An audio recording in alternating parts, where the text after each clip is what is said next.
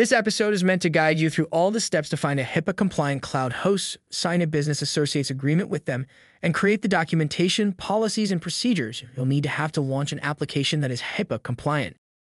When handling personally identifiable information, P I I, or protected health information, P H I, you're required to comply with the Health Insurance Portability and Accountability Act, HIPAA. Step one. Finding a HIPAA-compliant cloud host. Most cloud services providers such as Amazon Web Services, Google Cloud Platform, and Azure offer HIPAA-compliant hosting. These cloud hosts will be suitable for most applications and organizations with HIPAA compliance policies in place. Outside of the popular providers, there is a category that specializes in different compliance practices such as HIPAA. Cloud providers such as Armor Cloud offer specialized services that include active security scans and incident response teams on call twenty-four hours a day and seven days a week when an incident comes up. After selecting your cloud services vendor, you must sign a business associate's agreement with them.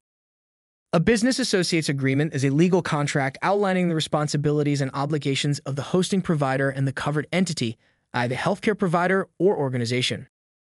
This agreement confirms that both parties are HIPAA certified and agree to follow all protocols and procedures to safeguard protected health information, P H I, and personally identifiable information, P I I. Signing a business associate's agreement is mandatory for HIPAA compliance, and many central cloud hosting providers have web pages and onboarding flows to streamline the process. Step two. Signing a business associate's agreement with your partners. When entering into new partnerships, it's essential to ensure that all parties involved sign a business associate's agreement. Partners cannot get a business associate's agreement assigned on your behalf, therefore you must mutually create and agree upon the terms within the agreement. The business associate's agreement with your partners ensures they acknowledge that they are also HIPAA certified and will follow all best practices to protect P I and P H I. Ensure that your partners have proper documentation demonstrating that they have been HIPAA certified and have the appropriate policies and procedures documented and in place to protect P I and P H I. Email us at solutions at level up development dot com for a documentation checklist of security policies and procedures you can use when vetting your partners. Step three. Set up sandbox and local environments for application development. This step is not required but should be when developing HIPAA-compliant applications. This highly recommended step involves creating or cloning all the functionalities into a separate sandbox environment without access to P I or P H I. With a sandbox environment, developers can comfortably work with the application and debug issues without having to interact with any sensitive data. To achieve this, authorized personnel can run scripts to mask or scrub the data in a way that no longer qualifies as P I or P H I.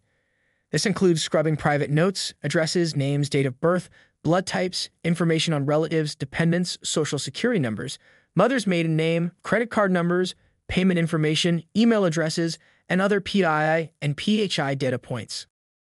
Setting up these environments ensures that your partners do not have to access P H I or P I I data when debugging production issues.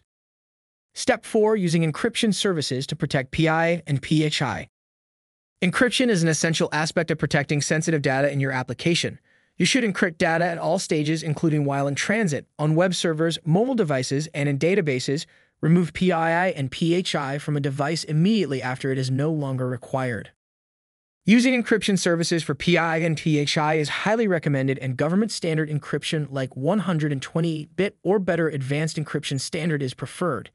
In addition, encryption is required for all data at rest, which means that data must remain encrypted when not actively used in your web or mobile application.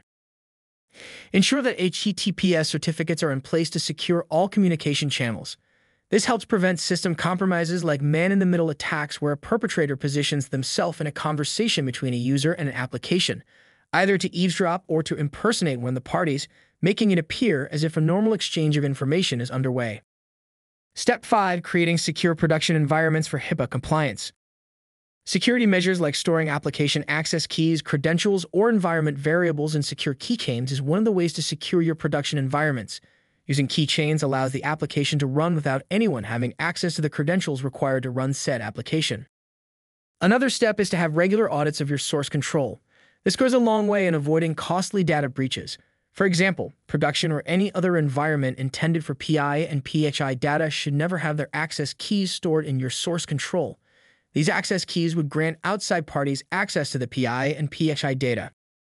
And we cannot overstate that only trusted partners with a business associate's agreement can have access to the production environment, since it will contain P I I and P H I.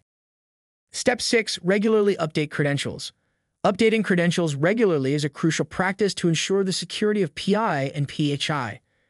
For example, quarterly is a best practice for rotating access keys to A P I services and passwords. Password changes help minimize the risk of web service or infrastructure compromises, such as unauthorized access to P I I and P H I from individuals no longer authorized or certified to handle such data. Updating your credentials is just one of the ways you can take proactive measures to stay compliant with HIPAA regulation guidelines. Step seven. Run security audits using a third-party vendor. Perform security audits through independent third-party vendors to ensure the highest level of security for your HIPAA-compliant application. Penetration testing and vulnerability scanning are some of the components of a security audit that identify any potential security gaps. Internal security audits by your partners during the development process is essential, but independent third-party audits are still required, and at the very least offer a neutral perspective. Step eight. Training. Training your company on the ins and outs of HIPAA is required to become a HIPAA-certified business. There are plenty of SaaS applications that help and guide this process. Thank you for listening to L U D Tidbits. Drop us a line at solutions at level up development dot com and let us know what you would like the next tidbit to be about. Until next time, have an absolutely wonderful week.